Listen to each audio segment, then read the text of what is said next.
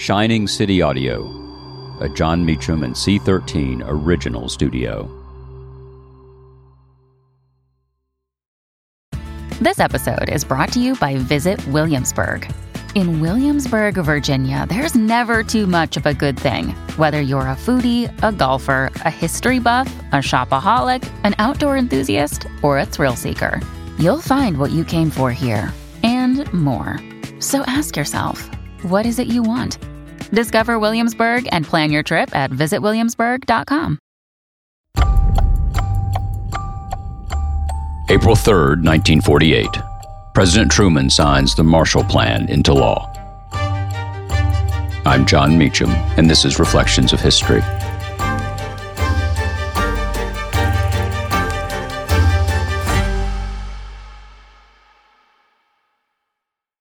Evernorth Health Services, we believe costs shouldn't get in the way of life-changing care, and we're doing everything in our power to make it possible. Behavioral health solutions that also keep your projections at their best? It's possible. Pharmacy benefits that benefit your bottom line? It's possible. Complex specialty care that cares about your R O I? It's possible. Because we're already doing it. All while saving businesses billions. That's Wonder made possible. Learn more at evernorth dot com slash wonder. As the war in Ukraine unfolds and there is debate about America's interests in the conflict, it's worth noting that on this date in nineteen forty-eight, the United States made one of the great investments in our history in the rebuilding of Europe. Known as the Marshall Plan, after General and Secretary of State George C. Marshall, the initiative was designed to lift up a ravaged continent, including our former enemies. The impetus behind the plan was clear.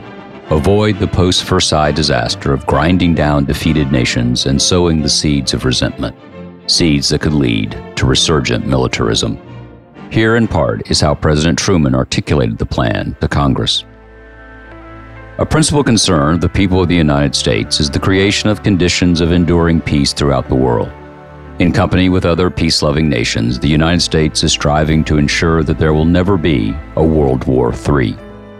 In the words of the Charter of the United Nations, we are determined to save succeeding generations from the scourge of war. We seek lasting peace in a world where freedom and justice are secure, and where there is equal opportunity for the economic well-being of all peoples. To this end, the United States played a leading role in the founding of the United Nations. We have supported that organization at all times to the best of our ability, and we have advanced a number of proposals for increasing its effectiveness in maintaining peace and security, and in establishing the economic, social, and moral foundations of peace. We are working in the United Nations toward the limitation and control of armaments, and, in a step without precedent or parallel, have offered to place our most powerful weapon under international control, provided that other nations agree to effective and enforceable safeguards against its use for destructive purposes. The United States, in the conviction that a prerequisite to peace in the future is the just settlement of past differences, has labored to obtain fair and workable treaties of peace for former enemy states so that they may resume their places in the family of nations. The United States has taken the lead in worldwide efforts to promote industrial and agricultural reconstruction and a revival of world commerce, for we know that enduring peace must be based upon increased production and an expanding flow of goods and materials among nations for the benefit of all. Since the surrender of the Axis powers, we have provided more than fifteen billion dollars in the form of grants and loans for aid to victims of the war, to prevent starvation, disease, and suffering, to aid in the restoration of transportation and communications, and to assist in rebuilding war-devastated economies. This assistance has averted stark tragedy and has aided progress toward recovery in many areas of the world.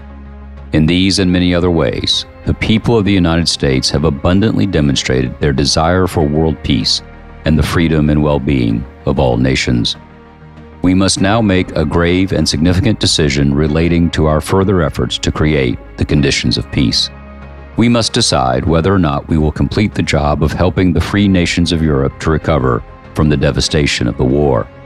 Our decision will determine in large part the future of the people of that continent.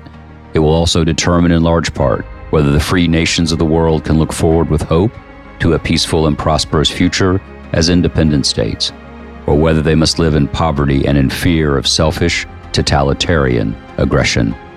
In the past, the flow of raw materials and manufactured products between Western Europe, Latin America, Canada, and the United States has integrated these areas in a great trading system. In the same manner, Far Eastern exports to the United States have helped pay for the goods shipped from Europe to the Far East. Europe is thus an essential part of a world trading network. The failure to revive fully this vast trading system, which has begun to function again since the end of the war, would result in economic deterioration throughout the world. The United States, in common with other nations, would suffer. Our deepest concern with European recovery, however, is that it is essential to the maintenance of the civilization in which the American way of life is rooted. It is the only assurance of the continued independence and integrity of a group of nations who constitute a bulwark for the principles of freedom, justice, and the dignity of the individual. So said Harry Truman. And it worked. The lesson? Democracies and prosperous nations tend not to go to war with one another. Isolationism breeds conflict, and that lesson must be borne in mind today. Thank you for listening to Reflections of History, a creation of Shining City Audio, a C thirteen Originals and John Meacham studio.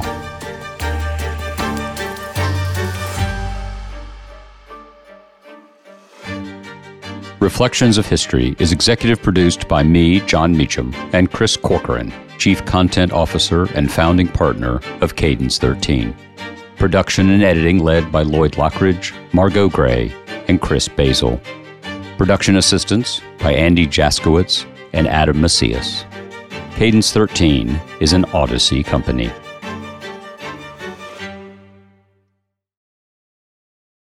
Hey, Mama, we see you. All the visible and invisible work you do for others and yourself. That's why this Mother's Day, the Meditation for Women podcast has a special free guided meditation just for you. Stay to listen to hundreds of guided meditations available for you, some to help you sleep, start your day, release anxiety, and tune into your intuition. Listen to Meditation for Women on the free Odyssey app or wherever you get your podcasts.